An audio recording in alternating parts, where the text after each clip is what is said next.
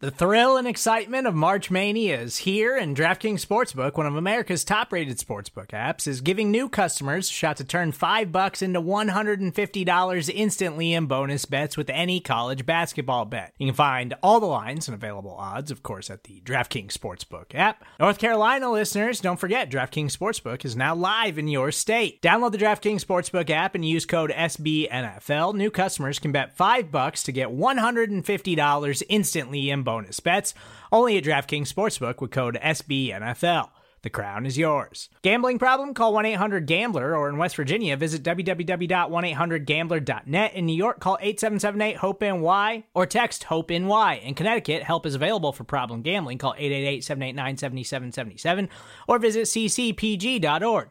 Please play responsibly on behalf of Boot Hill Casino and Resort 21 plus age varies by jurisdiction. Void in Ontario. Bonus bets expire 168 hours after issuance. See DKNG.com slash B ball for eligibility, deposit restrictions, terms, and responsible gaming resources.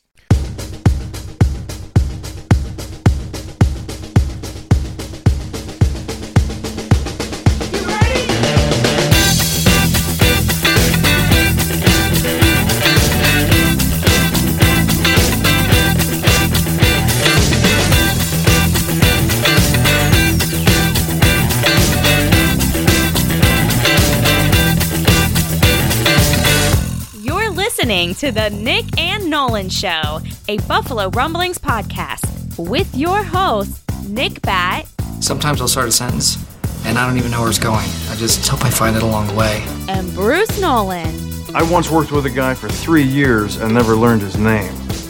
Best friend I ever had.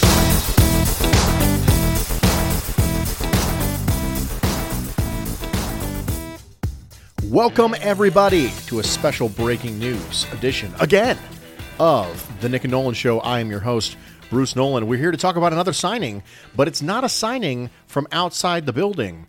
The Bills have reached a two year contract extension with Jordan Poyer, safety. This is per Jeremy Fowler of ESPN, Ian Rapoport of NFL.com, Insider chips in that it's two years, $20.5 million. To put this in perspective, here are the current leaders in average annual salary at the safety position. Eddie Jackson, Chicago at 14.6 million.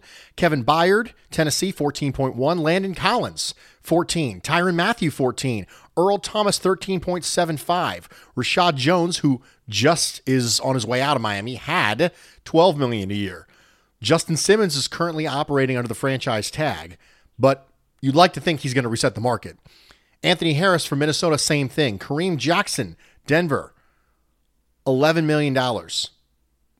Lamarcus Joyner, the Raiders, 10.5 million. Harrison Smith, Minnesota, 10.25 million. Devin McCourty, New England, 9.5 million. I mean, there's a lot of names on this list that I would take Jordan Poyer over. That's important. $10.5 million for two years extended on the back of his contract.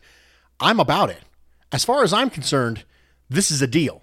Now, one of the things that makes Sean McDermott's defense special is because even though it's simple, the ability of the safeties to be interchangeable, the ability of them to communicate, and the ability of them to hold their disguises late into the snap is something that has been pointed out over and over and over again by film watchers. People like Bill Belichick has said that.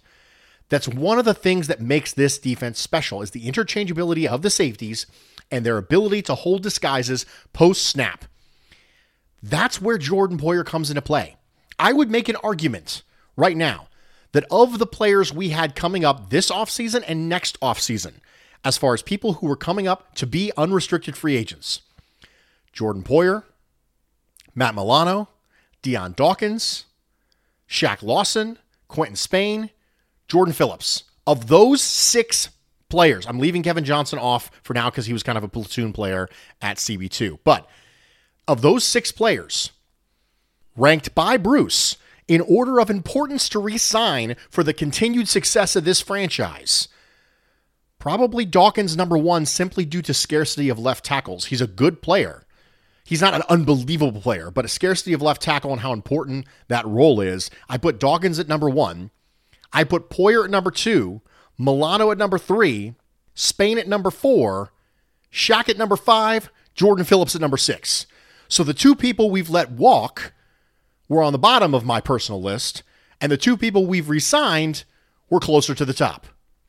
I'm all about it, ladies and gentlemen. You're not going to hear a peep out of me. He's been available, he's been consistent, he's been productive. One of the keys to having a defense that consistently carries year over year. You hear analytics people talk about how difficult it is to maintain a top defense. I would argue one of the reasons that is is because coaches don't have the self-awareness and front offices don't have the self-awareness to understand what makes the engine turn. They don't know what parts of their defense are indisposable and what parts of them are luxurious. I would make an argument that with Sean McDermott's success at defense here in the last couple of years, that the defensive backfield is responsible for that, along with the linebackers. Now, internal pressure is really great, but I am of the opinion that you don't have to re-sign Jordan Phillips in order to make sure you stay as a top five defense. That's not like an absolute non negotiable. It's nice to have. It's the same thing with Shaq Lawson. I don't think you absolutely have to re sign Shaq Lawson, or else you are ruining your chance at being a top five defense. However, if you lose Jordan Poyer and you have to put Jaquan Johnson in there in 2021, that could change things. I love Jaquan Johnson. You've heard me talk on this podcast about what a fan I am of Jaquan Johnson, but he lacks the top end athleticism necessary to be able to play at a high level. Now, we don't have to worry about that anymore because it seems to me that the Bills organization, through this extension, is understanding what they can let go and what they have to keep. And that's really important. That organizational awareness is important. That if I overspend on people who play 47% of the snaps, and somehow that means I don't pay one of the keys to my defense and one of the keys to having interchangeable safeties, then I might be in trouble. That organizational awareness is important. In addition, if you think about where Jordan Poyer and his contract specifically land, Joe Buscaglia on Twitter made a comment, and I'd like to read it to you. He said, with the deals they've signed and the players they've made a move for, it certainly seems like the Bills are building up their forces for a two year window, which just so happens to coincide with the third and fourth year of Josh Allen's rookie deal. Maximizing the rookie window. For those of you who do not know, Joe Buscaglia, one of the best on the Bills beat from the Athletic, along with Tim Graham and Matthew Fairburn. And I think that Joe's point here is really, really interesting to take a second and talk about. It's been said that the new NFL is one of those scenarios where getting a quarterback in the back part of their rookie deal, where they're still cost controlled and haven't hurt your cap availability, and surrounding him with a good team is the quickest way to make sure you can compete for a Super Bowl title because once that quarterback signs the typically market setting deal, that's no longer an option anymore for the team. And I think that the Bills making the maneuver for Diggs yesterday, them taking a lot of two, three year contracts now, I think that that means that the organization believes that too. They think Allen's the guy. They think Allen is the guy to take this team to a Super Bowl. They think they have a window in the next couple of years to be able to pull it off. 2020, 2021, probably, maybe 2022. The organization has gone through phases and they haven't done things organizationally that contradict the phase that they're in. One of the things that's always interesting to me when I look at other teams is that sometimes there's a disconnect between the front office and the coaching staff on where you're at as an organization. I mentioned this just a few seconds ago with organizational awareness. This is part of that. Knowing where you are as an organization is part of that. Are we in the asset accumulation phase of this scenario? Are we in the asset expenditure part of the scenario? Because there is a cycle to this. There is a cycle. If Josh Allen busts out really significantly, there will be a next phase of this organizational stuff. And knowing what phase you're in and not trying to overstay your welcome and not trying to accumulate assets when you should be expending assets and spending assets when you should be accumulating assets, those are things that have to be done in lockstep. If you will forgive me the Russ Brandonism, they must be done in lockstep between the GM, the coaching staff, the remainder of the front office. These people have to know what page they are on. And what this tells me is that organizational stability is present in Buffalo. It's not just a buzzword anymore, ladies and gentlemen. It is not just a scenario where we just say trust the process and we hope it doesn't come back to bite us in the rear end. There is a reason to trust the process. It seems pretty obvious that the Bills know what phase of this life cycle the team is in right now. Now, they don't want to make bad decisions. They don't want to re sign the whole team for overmarket contracts, but they know when it's time to be measured with their aggression. And that's really what I think this offseason is about. It's about measured aggression. It's not about doing things that are reckless. I remember one time I was in a business meeting and someone told me, Bruce, I think you just need to be bold. And I told them, I don't think what you're describing is bold. I think what you're describing is reckless. And there's a difference here. The Bills organization is being bold with the trade for Stefon Diggs.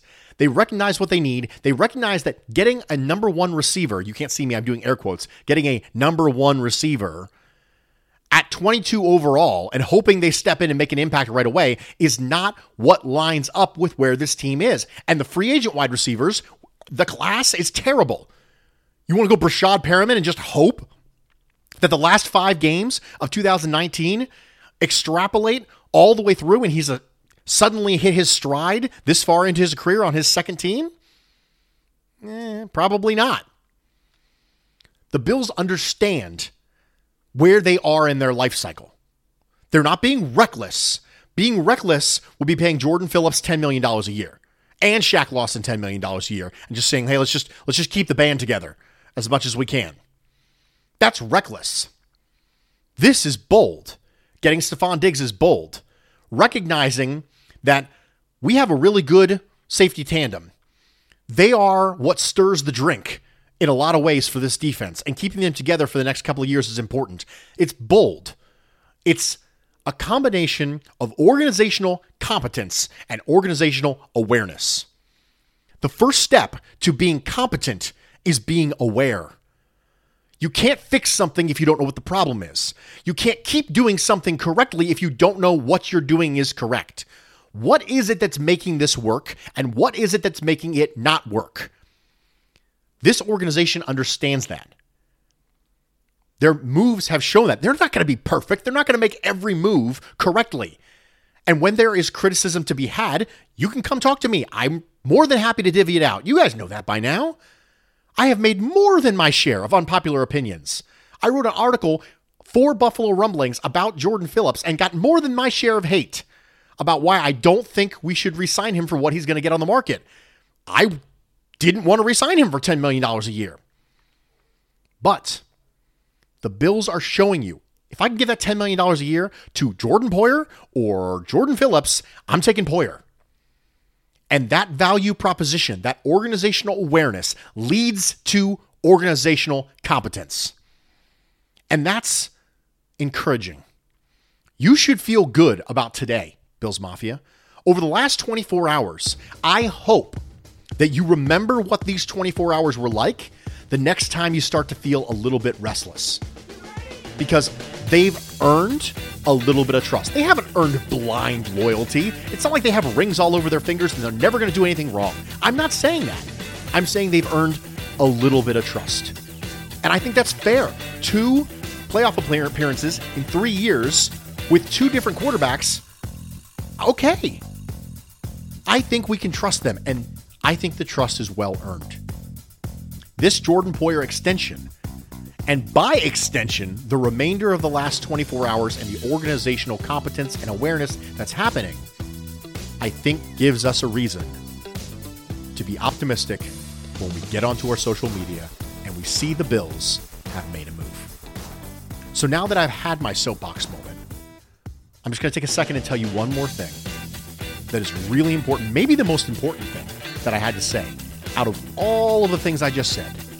And it's this I do the cha cha like a sissy girl. I like a do the cha cha.